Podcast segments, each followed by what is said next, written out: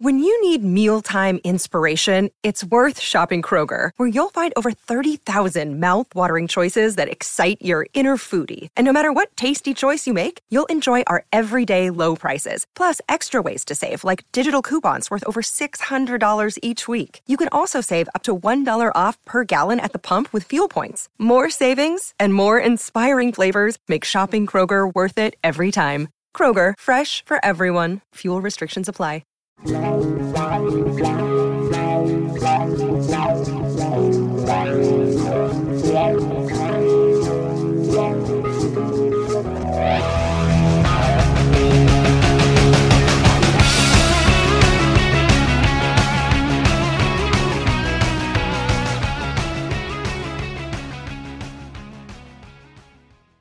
back.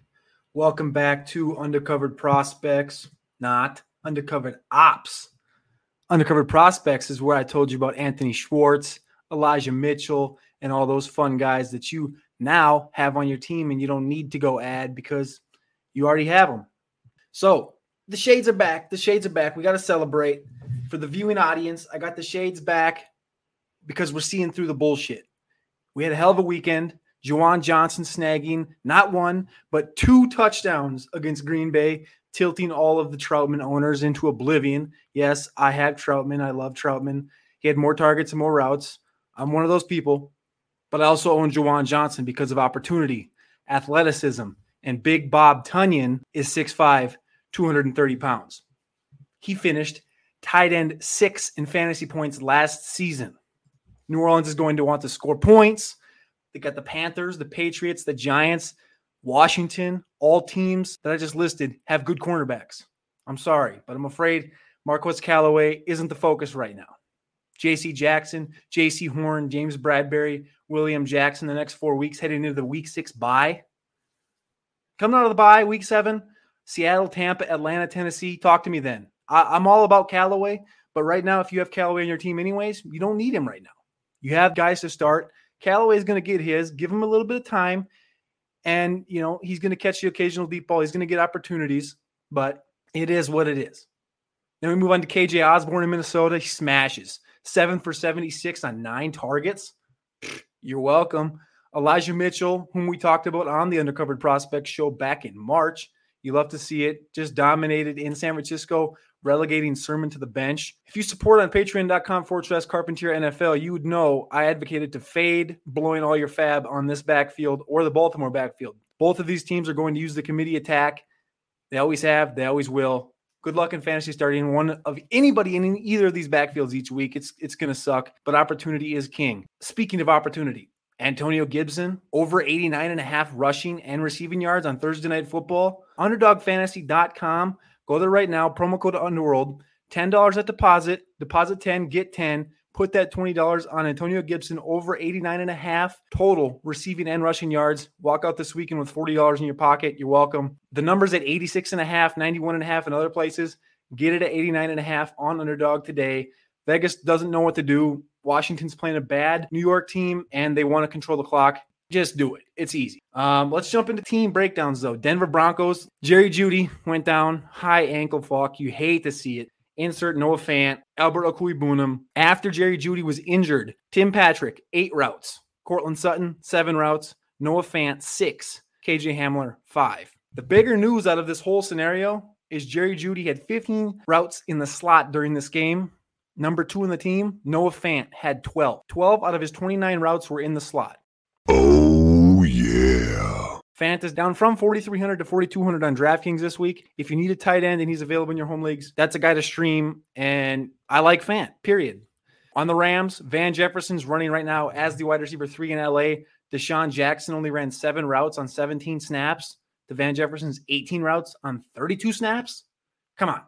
Also, shout out to Tutu Atwell. He didn't even run a single route in this game, so that's cool. Blowing another pick, like it, it, it's Bob Woods, it's it's Cooper Kupp, it's Tyler Higbee ran a full route share. Those are the guys you want in these offenses. You don't want these guys that you don't want Tutu, you don't want Van Jefferson. They're going to be there, they're going to catch the ball, but they're also going to give you a lot of zero and zero games. That's just the bottom line. Like I said, 87 air yards though for Van Jefferson, two receptions, 80 yards. You see what you're going to get out of that. I would rather have Cooper Kupp seven for 108. Why not? Robert Woods got a little locked up. Tough matchup. I don't know. I I I, I can't be sold on Van Jefferson. I'm just not there. I'm also not in on Tutu Atwell. But Jacksonville, Seattle, Houston wide receiver situations. DJ Chark opens up the season, three receptions, 12 targets, 86 yards. The guy had 197 air yards this weekend. 197 air yards. He's not dead. Laviska Shenault, seven for 50, 28 air yards. Obviously, Yak monster. He ran 41 routes on 49 snaps. DJ Chark had 61 snaps. He ran 45 routes. Those are like the two guys there. It actually surprised me. Like all three of these guys ate this weekend. They played Houston, obviously. So it was like Marvin Jones, five for 77, Chark, three for 80. Like they all got theirs. You go to Seattle. Also, I cannot believe this this Dee Eskridge thing. We knew Eskridge wasn't going to be the, the greatest receiver of all time. It, it kind of feels like a Mecole Hardman thing, right? Like, why? They they pump him up and then he runs four routes. He runs four routes in week one. They pump him up. They're like, Dee Eskridge is going to be a thing. He's going to be our number three. Why not? And it's Freddie Swain. Like, Freddie Swain, we talked about at the end of last season. Freddie Swain's not special. But obviously, neither is Dee Eskridge. Like, yeah, he's going to maybe be what a deep threat guy. I'm not there. The more important thing I think in Seattle is who's the three option? Gerald Everett, maybe. Gerald Everett, 38 snaps, 15 routes. Will Dissly, 38 snaps, 17 routes. So Will Dissly actually ran more routes than Gerald Everett did in this game. The only difference is Gerald Everett was targeted twice for 20 yards, caught the touchdown. Will Dissly, three receptions for 37 yards on three targets. We think Everett's going to be the guy, but is he?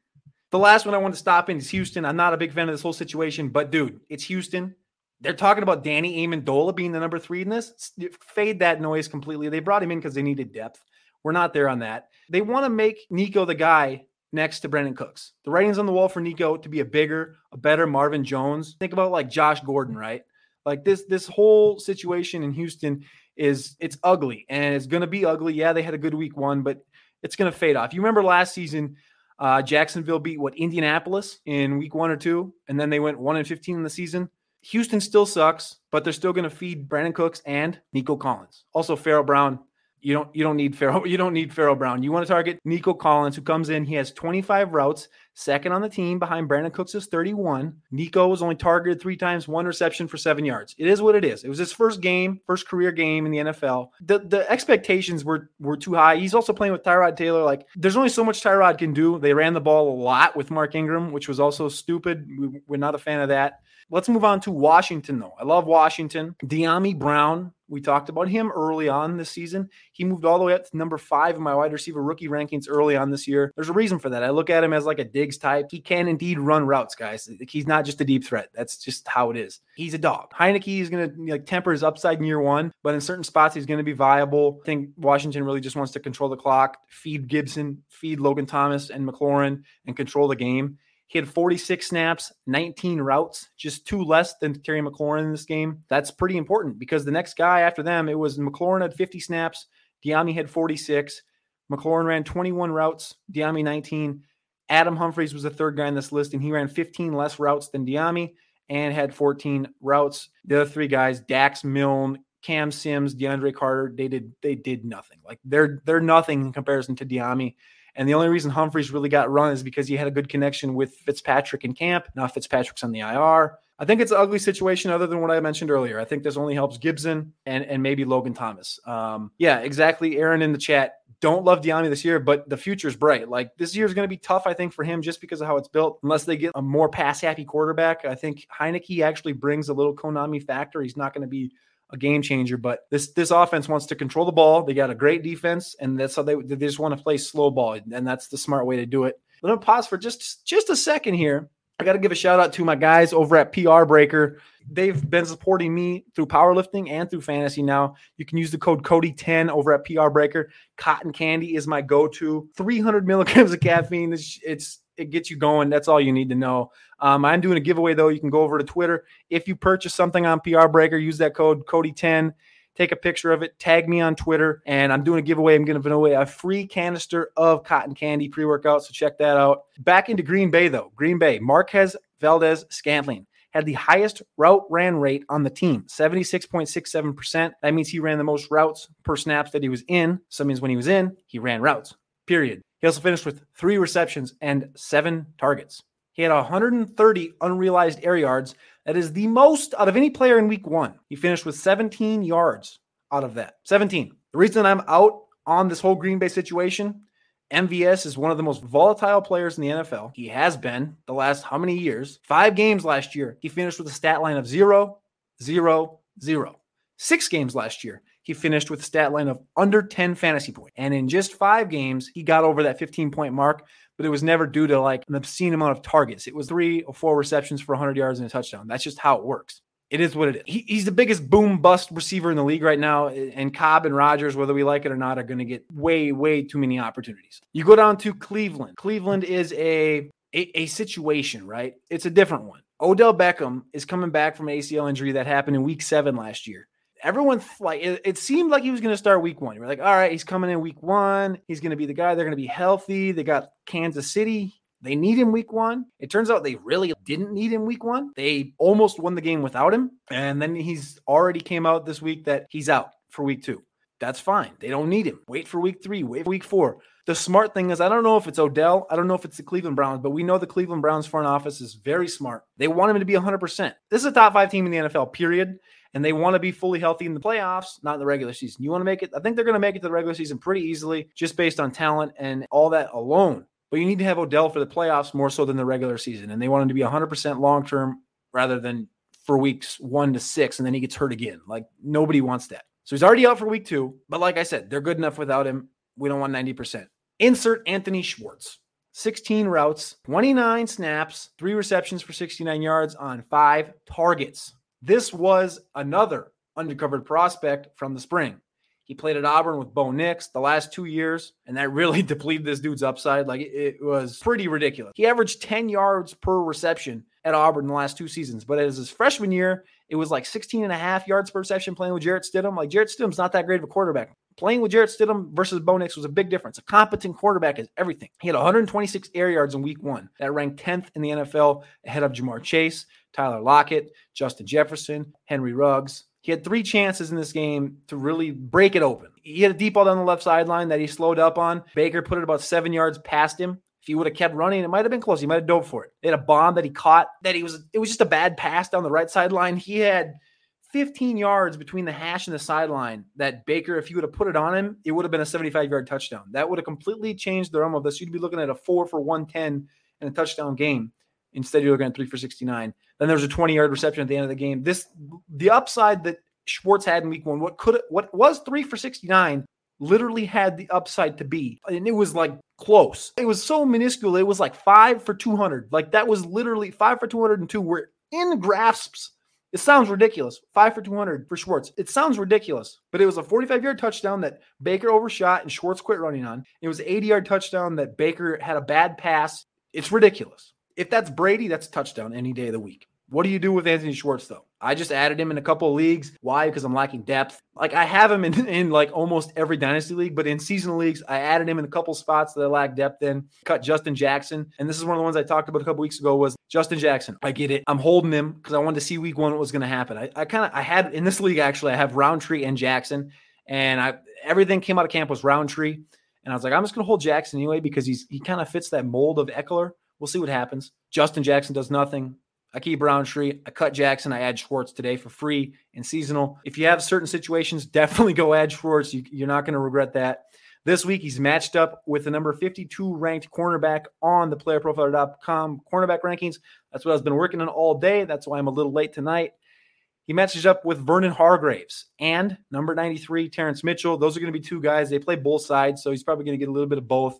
Hargreaves was matched up with DJ Chark last week like we talked about at the front of this podcast, DJ Chark finished with 197 air yards in week one, and he finished with a three for 86 stat line, pretty similar to the three for 69 from Schwartz. The only difference is Chark had 12 targets. Anthony Schwartz is $3,300 this week on DraftKings, and I'll be damn sure you'll be playing him in week two. That that's that's just facts. I wanted to jump into one, two more spots, Jacksonville and Miami. And I see my man Derek Brown in the chat, Hunter Long. We went through a roller coaster with Hunter Long.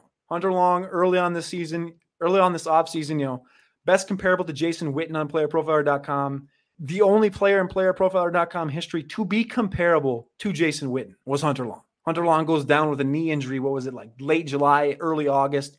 And we're just like, oh no. Like it's a very small amount of people on Twitter that really were like in the Hunter Long thing, right? Having him up there at, at tight end three, tight end four, um, behind the likes of Pitts and Freiermuth and, and Brevin for a while, RIP. But Hunter Long, like he comes out, he gets his knee injury. Yeah, shut up. Mark Andrews of the South Beach. When I jumped on a podcast with Debro back in what it was May. No, no, no. It was before the draft, so it might have been March or April. I can't remember straight. But anyway, he said Mark Andrews. I said Jason Witten. I mean, if you get anything close to either of that, we're going to be pretty happy.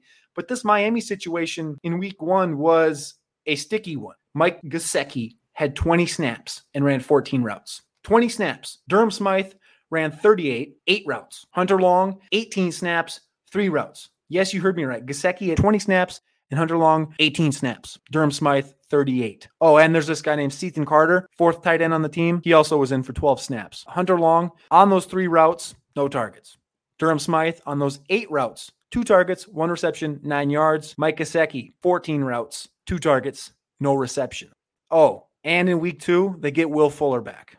RIP to the whole tight end corps in Miami. They can't pick one. They can't start two. I love Hunter Long in Dynasty, and I'm going to continue to stash him, but I, I I'm out. I, there's no, I mean, we know there's no upside in year one really for these tight ends, and this is a, a Pitts level talent and Evan Engram level opportunity. But man, this Mike Gesicki situation is uh, borderline cuttable. Half the snaps of Durham Smythe, yes, he's in there getting the routes, but there's so many receivers down there, you can't even justify starting Mike Gesicki. It sucks. There's one more guy. He popped off every chart this week, looking at tight end stats, going through game logs. It's Jacksonville. Now, a year ago, before injury, this guy was the tight end one in Jacksonville. But that wasn't really like, oh, hey, he's a tight end one in Jacksonville. Who cares? During camp, it looked like it was Chris Manhertz. During the summer, we were, we were doing mock drafts for Player Profiler. Luke Farrell was the guy we were like, oh, there's nobody there, but Luke Farrell's there. Well, yeah, he's a, he's a run blocker, though, sadly. James Oshag Hennessy. Yes, I know it's pronounced O'Shaughnessy. It's James Oshag Hennessy for me. 57 snaps in week one, 42 routes ran, 74% routes ran rate. That's third in the NFL. Eight targets, 10.8 fantasy points. That was 10th in the NFL. Eight targets, six for 48, no touchdown. James O'Shaughnessy is going to be viable in fantasy, whether you like it or not.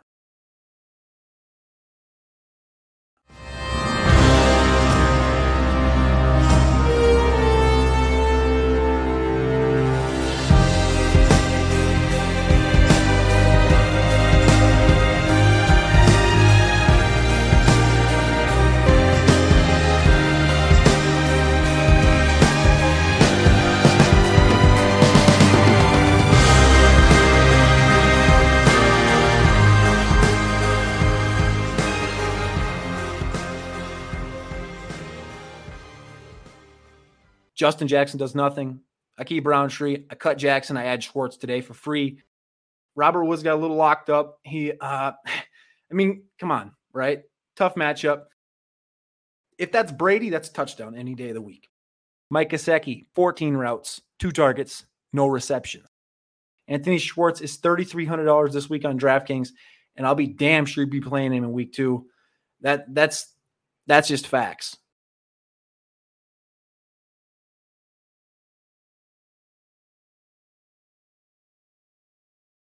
We had a hell of a weekend. Juwan Johnson snagging not one, but two touchdowns against Green Bay, tilting all of the Troutman owners into oblivion.